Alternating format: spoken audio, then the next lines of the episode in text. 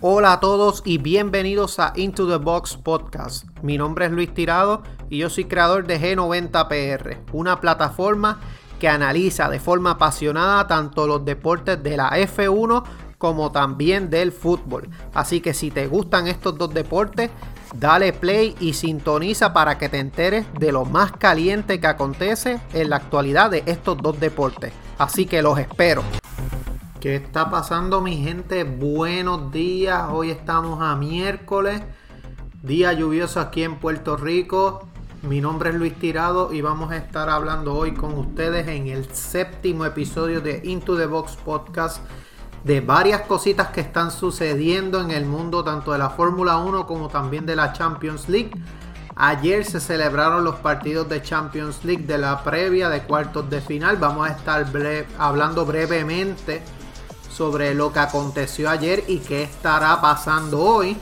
Pero como siempre comenzamos con la Fórmula 1 y un interesante artículo que sale en los medios de Fórmula 1 habla sobre el techo de salario para los pilotos más cerca.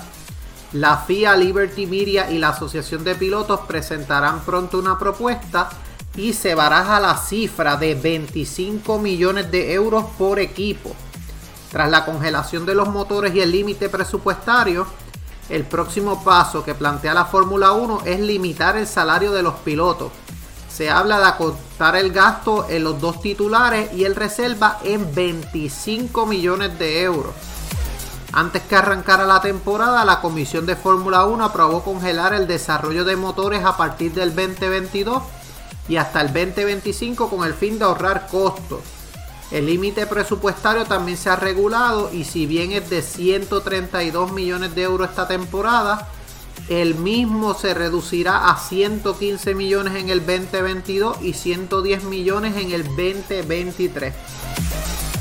Así que es bastante interesante ya que esto es un punto de inflexión en este deporte que en muchas ocasiones ha destacado los salarios desorbitados que han tenido sus pilotos. Por ejemplo, en Forbes, eh, Forbes reseñó que Michael Schumacher fue un piloto que ganó más de 800 millones de euros durante su carrera deportiva, lo que se traduciría a unos 33 millones de euros por temporada solo en dinero de patrocinadores. La introducción de esta norma obligaría a recortar los salarios de la Fórmula 1 y en la actualidad Lewis Hamilton cobra 25.6 millones eh, perdóname, 45.6 millones de euros esta temporada. Lo que como pueden ver estaría bien overpaid por encima de esta norma si se, si se confirma. Valtteri Bottas no llega a los 8 millones de euros, por lo que él, él, está de acuerdo, él está conforme al budget que se está estableciendo, no así Lewis Hamilton.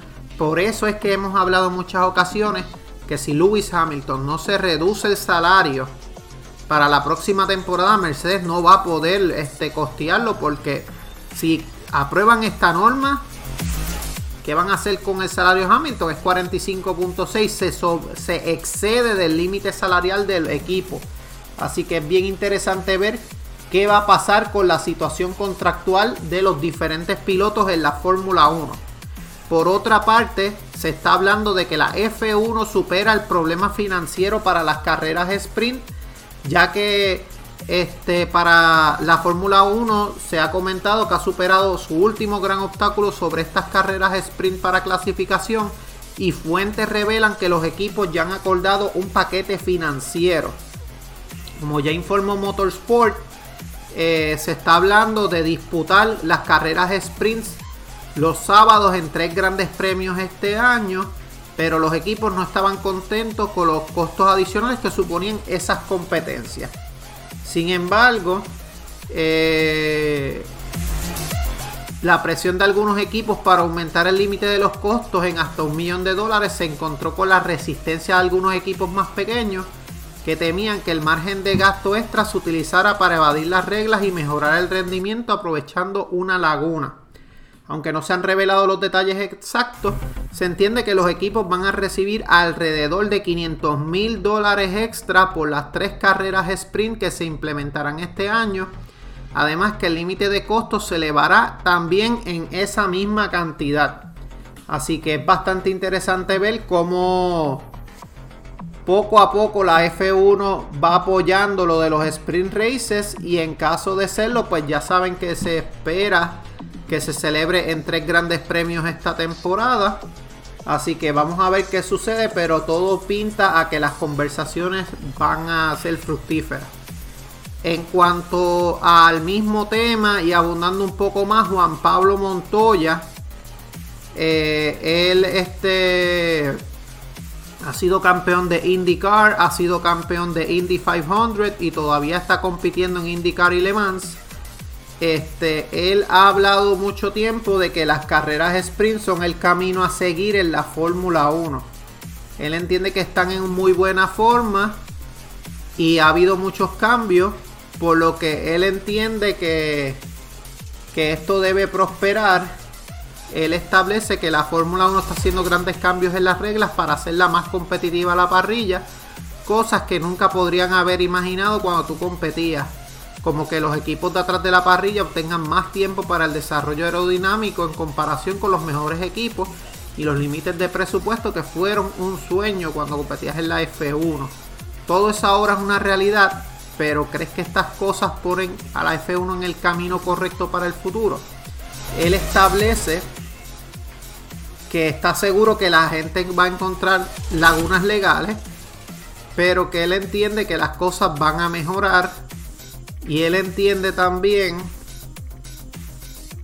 que todo debe ir en cuanto a, la F, a, los sprint races para hacerla más competitiva y pues este darle hacer un atractivo mayor en esta disciplina que pues tanto se está requiriendo ya que muchas personas, a pesar de que les ha gustado cómo ha comenzado la F1 esta temporada, han estado un poco molestos con la situación de que se sigue repitiendo los mismos podios. Así que vamos a ver qué sucede en cuanto a ese tema. Hablando aquí de Mercedes, Toto Wolf critica a Zach Brown por opinar de sus pilotos de cara al 2022. No sé si recuerdan que hace aproximadamente dos podcasts habíamos hablado de que Zach Brown había hecho unas declaraciones que el lineup para Mercedes para el 2022 eh, giraba en que Max Verstappen saliera del contrato de Red Bull por este estar insatisfecho con el performance de la monoplaza. Todo eso va a depender de esta temporada pero es una cláusula que él tiene en su contrato.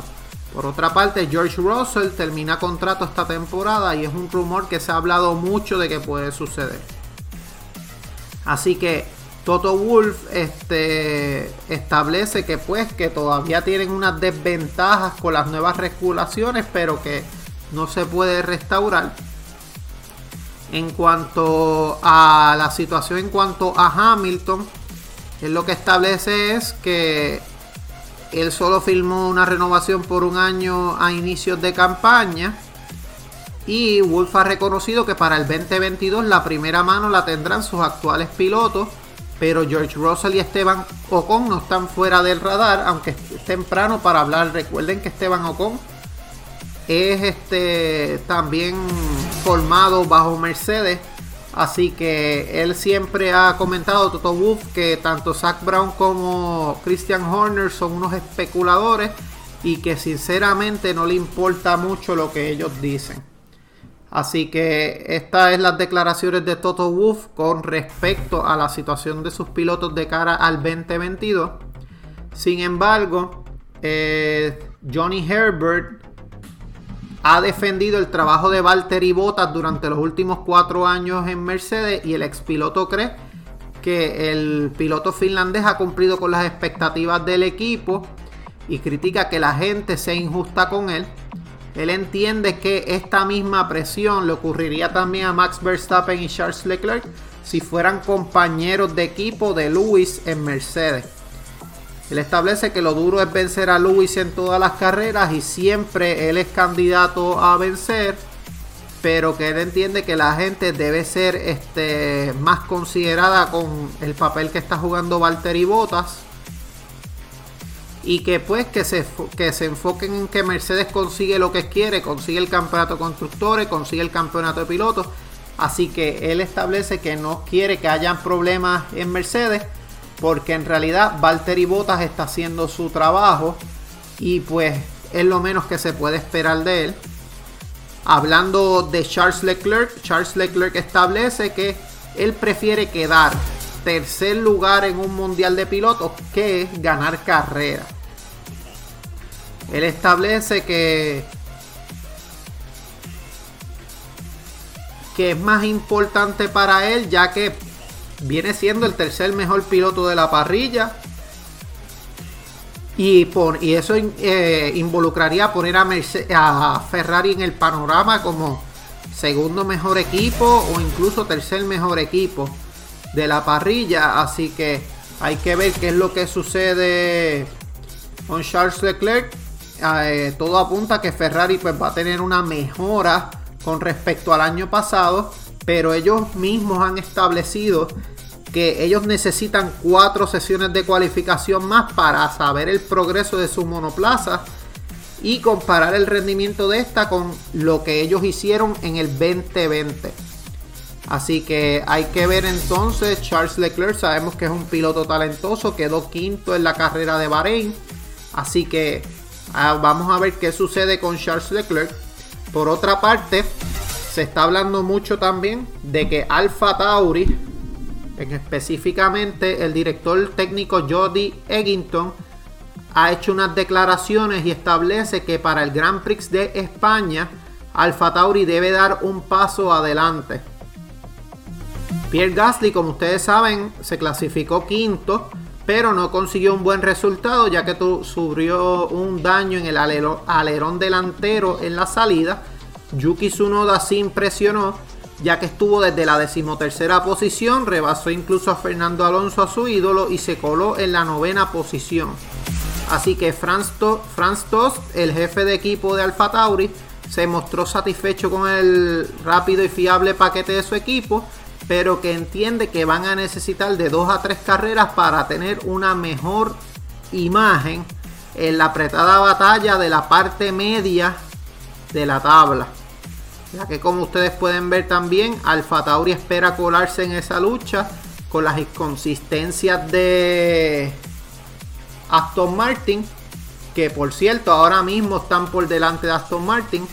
Así que es bastante interesante ver si puede Alfa Tauri demostrar, ya que ellos tienen eh, la monoplaza, el motor Honda, que ha sufrido un gran eh, improvement de acuerdo a la pasada temporada y se le vio con buen ritmo en esta pretemporada al equipo hermano de Red Bull en la Fórmula 1.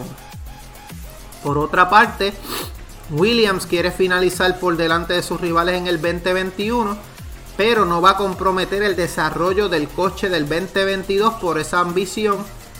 Williams no va a sacrificar el 2022 por obtener ganancias en el 2021, ya que ellos dicen que no hay mucho más que puedan hacer en el coche del 2021 y que piensan luchar a, lo largo de la temporada y presionar. Ellos saben cuál es el potencial de la monoplaza y pues esperan hacer más desarrollo pero sin comprometerse a sacrificar el año que viene. Así que vamos a ver cómo Williams eh, mejora de próximo de cara a la próxima temporada y más cuando tienen eh, a Darlington Capital. Por otra parte, noticias relacionadas, Haas espera solamente quedar por delante de Williams. Esas son las expectativas del equipo de Gunther Steiner. Así que como hemos hablado anteriormente en otros podcasts, hemos visto que las ambiciones de Haas no son muchas esta temporada. Y pues es una lástima porque de verdad es un equipo que podría tener potencial. Pero pues ya ustedes ven como por recorte, falta de budget, etcétera, no pueden hacer mucho con lo que tienen. Dependen de Mazepin Schumacher. Son dos rookies va a estar la situación dura para este equipo de cara a la próxima temporada.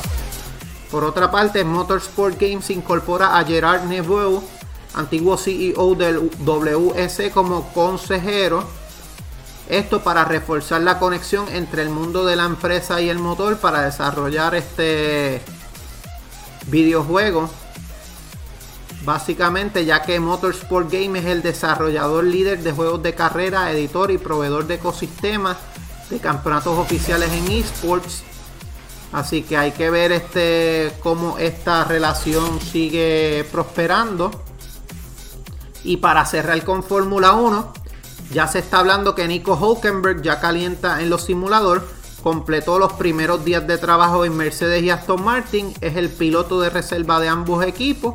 Y está pendiente en caso de que haya alguna baja. Ya saben que el piloto alemán la pasada temporada pues pudo participar en Grand Prix representando a Racing Point a los dos pilotos debido a que ambos pilotos le dieron COVID y que incluso eh, Lance tuvo un problema gastrointestinal, por eso sustituyó a, Hulk, a Hulkenberg a Lance mejor dicho.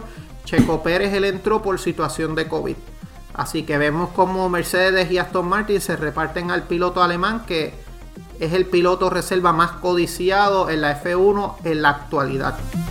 Así que ahora vamos a entrar de lleno a qué sucedió ayer en la Champions League Comenzando con el partidazo del Manchester City contra el Borussia Dortmund, el Manchester City se impuso 2 a 1 ante el Borussia Dortmund, goles de Kevin De Bruyne en el minuto 19, Phil Foden en el minuto 90 y Marco Rus en el 84. Un resultado que quizás no es el óptimo para el Borussia Dortmund, pero deja la eliminatoria abierta. Ese gol de visitante pesa muchísimo en la Champions League. Y como podemos ver, este, también los alemanes tuvieron eh, un gol anulado en la primera parte debido a un roce o una situación con Ederson que esto les impidió que el partido incluso estuviera empatado.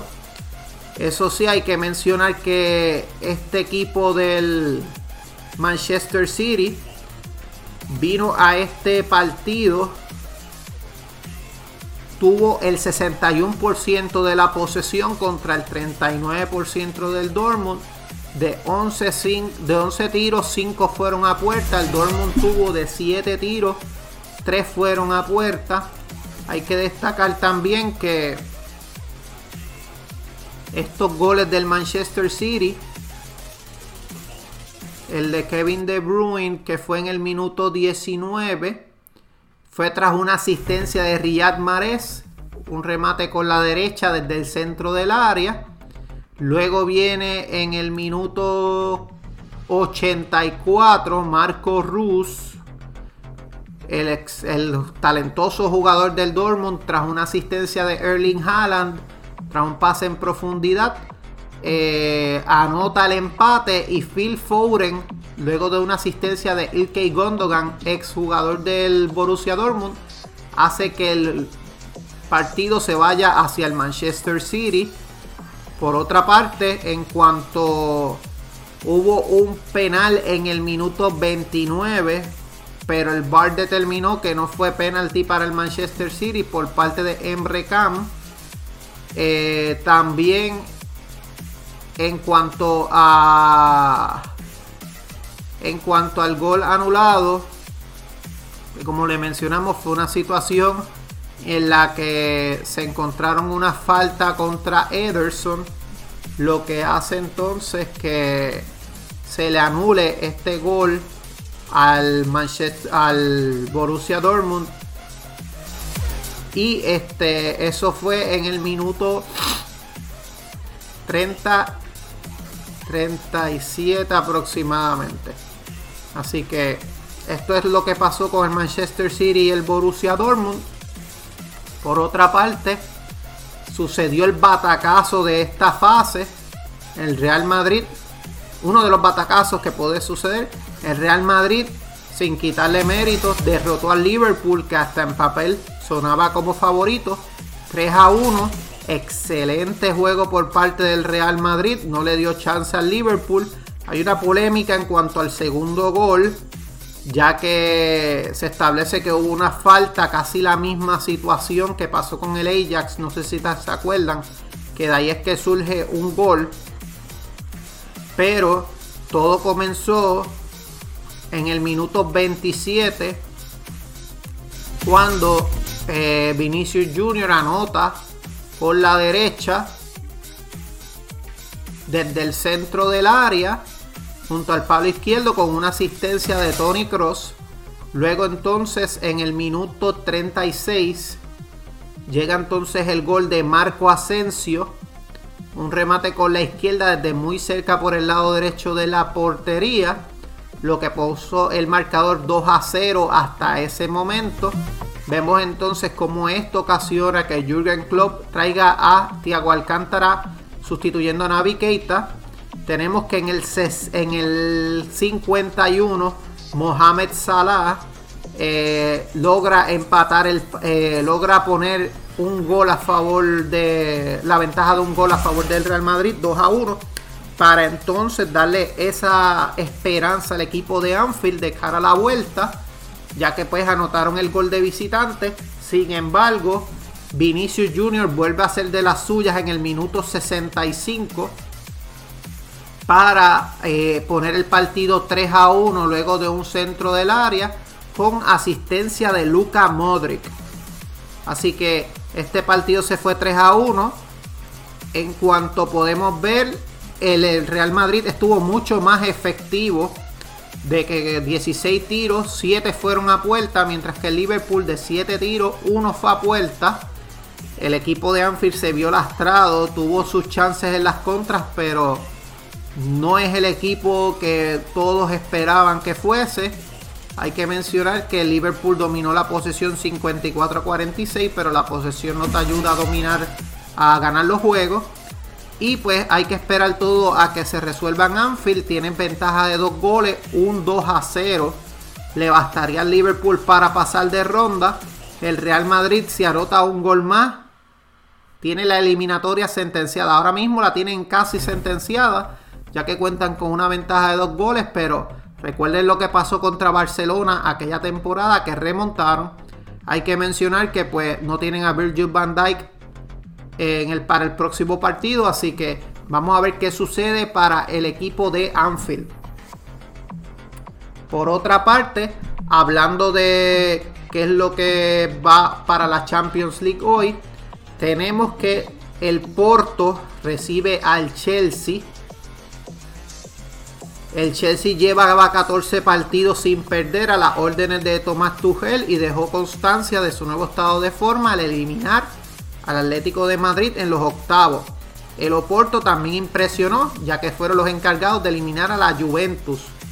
Aunque las esperanzas de llegar a las semifinales por primera vez se han visto mermadas, ya que ellos no van a poder contar con Mediterami y Sergio, Olivera el estado de forma del Oporto es cuatro victorias, una derrota por parte del Chelsea. Tiene una racha de cuatro victorias, un empate, una derrota. Fueron derrotados contra el West Brom. Esa fue su última derrota. 2 eh, a 5 y están en el quinto lugar en la Premier League, mientras que el Porto está segundo lugar en la Liga Portuguesa. Las alineaciones probables son Marchesín Manafá en Bemba, Pepe Saidú Grujic, Uribe, Otavio Corona, Luis Díaz y Marega. Por parte del Chelsea, Mendy, Aspilicueta, Christensen, Rudiger,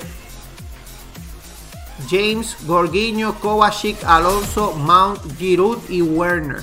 Esa es la esa es la línea, las alineaciones probables de ambos equipos. Eh, el equipo del Chelsea se ha visto muy sólido desde la llegada, de, de la llegada de Tuchel. Así que esperan que la derrota del West Brom solo sea un traspié que tuvieron y que no sea el estado de forma actual de la plantilla inglesa. Por parte del Porto, ellos se sienten cómodos en el papel de underdog. Y ellos saben que los rivales ingleses son bien difíciles. Eh, el Chelsea pues se siente incómodo cuando se atacan los espacios a la espalda de la defensa y esto es el punto fuerte del Oporto.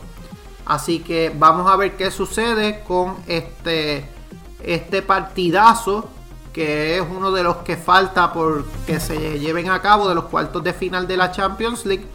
Por otra parte, en el choque de titanes de esta ronda, el Bayern recibe en el Allianz Arena al PSG. El estado de forma del Bayern son seis victorias consecutivas. Están primeros en la Bundesliga. Por parte del Paris Saint Germain tienen tres victorias, dos derrotas, un empate. Segundos en la League One. Alineaciones probables. Se espera que el Bayern salga con Neuer, Pavard, Zule, Alaba, Davis, Kimmich, Goretzka, Sané Müller, Coman, Chupomotin por parte del Paris Saint Germain. Eh, Keylor Navas, Tilo Kerrer, Marquinhos, Kimpembe, Diallo, Güelle, Danilo, Kim, Di María, Neymar y Mbappé. Algo bien importante que hay que destacar en la alineación del Bayern, no van a contar con Robert Lewandowski y esto es un duro revés para las opciones de clasificación del Bayern ante el París pero este equipo, como saben, es de mucha calidad, aún sin Robert Lewandowski. Y con los goles fuera de casa siendo siempre importante, eh, Hans Flick buscará la solidez defensiva para neutralizar la capacidad ofensiva del rival y poner al vigente de campeón en una posición de ventaja de cara a la vuelta en París. Por parte del PSG, el París tiene que resolver primero sus problemas eh, su gran triunfo ante el Barcelona parece algo muy lejano, ya que perdieron ante el Lille y la ausencia de Marco Verratti es un revés importante. Eh, hay que ver entonces qué sucede si esa, esa ausencia de Robert Lewandowski va a pesar tanto en el equipo alemán. Así que hay que ver qué sucede. Yo pienso que el Bayern va a, ganar apretado. Ya que pues hemos visto las inconsistencias del PSG durante esta temporada. Así que yo le diría a ustedes que imagen Champions League. Eh, en la Champions el Bayern solamente ha tenido un empate esta temporada. El PSG ha tenido una derrota y un empate. Yo les diría a ustedes que yo veo al Bayern derrotando 2 a 0 al 1 a 0 al PSG en el Allianz Arena. Todo se va obviamente a, a resumir en, la, en el partido de vuelta. Hay que ver si Mbappé y Neymar conectan muy bien, ya que esto fue lo que les falló en la pasada final de Champions. Ellos no estuvieron conectados no, tuvieron oportunidades de cara al arco. Por otra parte, Keylor Navas es una seguridad en, eso, en ese arco del PSG. Así que yo le diría a ustedes 1 a 0 a favor del Bayern, gol de. Hay que, hay que ver entonces, ¿verdad? ¿Qué, qué va a suceder si, si el PSG logra sorprender? Ya que también ellos tienen eh, Ángel Di María, Kylian Mbappé y Kylian Mbappé, eh, Neymar y Ángel Di María, tres excelentes delanteros. Así que hay que ver este qué pasa. Por otra parte, y me corrijo, Nabri no aparece en el cuadro titular, pero Thomas Müller y Coman son garantías de gol. Así que hay que ver qué sucede. Entiendo que Sergi Gnabry debería jugar. Déjenme corroborar un minutito. Que no empiece de inicio. Eh, están comentando que tiene COVID-19, así que Sergi Gnabry no va a estar. Eso es noticia de última hora. Pero el Bayern cuenta con mucha mejor alineación y más, más consistente que el PSG, así que pues vamos a ver qué sucede. En cuanto al PSG, se habla de que están ellos molestos con la situación de Neymar, sin embargo van a estar eh, priorizando a Neymar antes que tirarse por Kylian, por Ousmane Dembélé, jugador que ha dicho que se queda en el Barcelona, por lo menos eso espera. Alexander Arnold y Navi Kita fueron, eh, recibieron mensajes ofensivos, o sea, insultos en las redes sociales tras eh, la derrota ante el Real Madrid. En cuanto a Jürgen Klopp, él despreció el, el estadio Di Stefano diciendo que esto era un estadio de entrenamiento. Aún así, pues eh, pudimos ver cómo entonces en el estadio de entrenamiento Klopp salió vapuleado, básicamente. Y pues, como hemos visto, las diferencias del Liverpool en cuanto al que le ganó en Barcelona eh, yo les diría a ustedes que gira en las ausencias de Van Dyke y Henderson. No tienen el estado de ánimo adecuado ya que se encuentran séptimo en la, en la Premier League a tres puntos de la Champions. Eh, tampoco cuentan con Roberto Firmino y Trent Alexander Arnold en su mejor forma. Y este algo también que hay que resaltar es que en Anfield cuando se juegue la vuelta no van a tener público, uno de los factores fuertes del equipo de Liverpool. Hay que ver si el equipo se logra crecer ante el Real Madrid en ese partido. Así que gente, esto es todo por el séptimo episodio de Into the Box Podcast. Mi nombre es Luis Tirado, yo soy de G90PR. Saben que nos pueden conseguir en todas las redes sociales como G90PR, tanto en Facebook como en Instagram. Y no olviden, gente, este viernes regresa Box Talk con el sexto episodio, cual vamos a estar hablando de las trampas que han sucedido en la Fórmula 1, rivalidades de la Fórmula 1 también, como Nico Rosberg y Lewis Hamilton, entre otras Así que tienen que darse cita este próximo viernes 7, 7 y media hora de Puerto Rico a través de Instagram Live por los profiles de G90PR y PR Racing Sport. Así que gente, esto es todo. Cuídense, un abrazo y excelente día. Chao.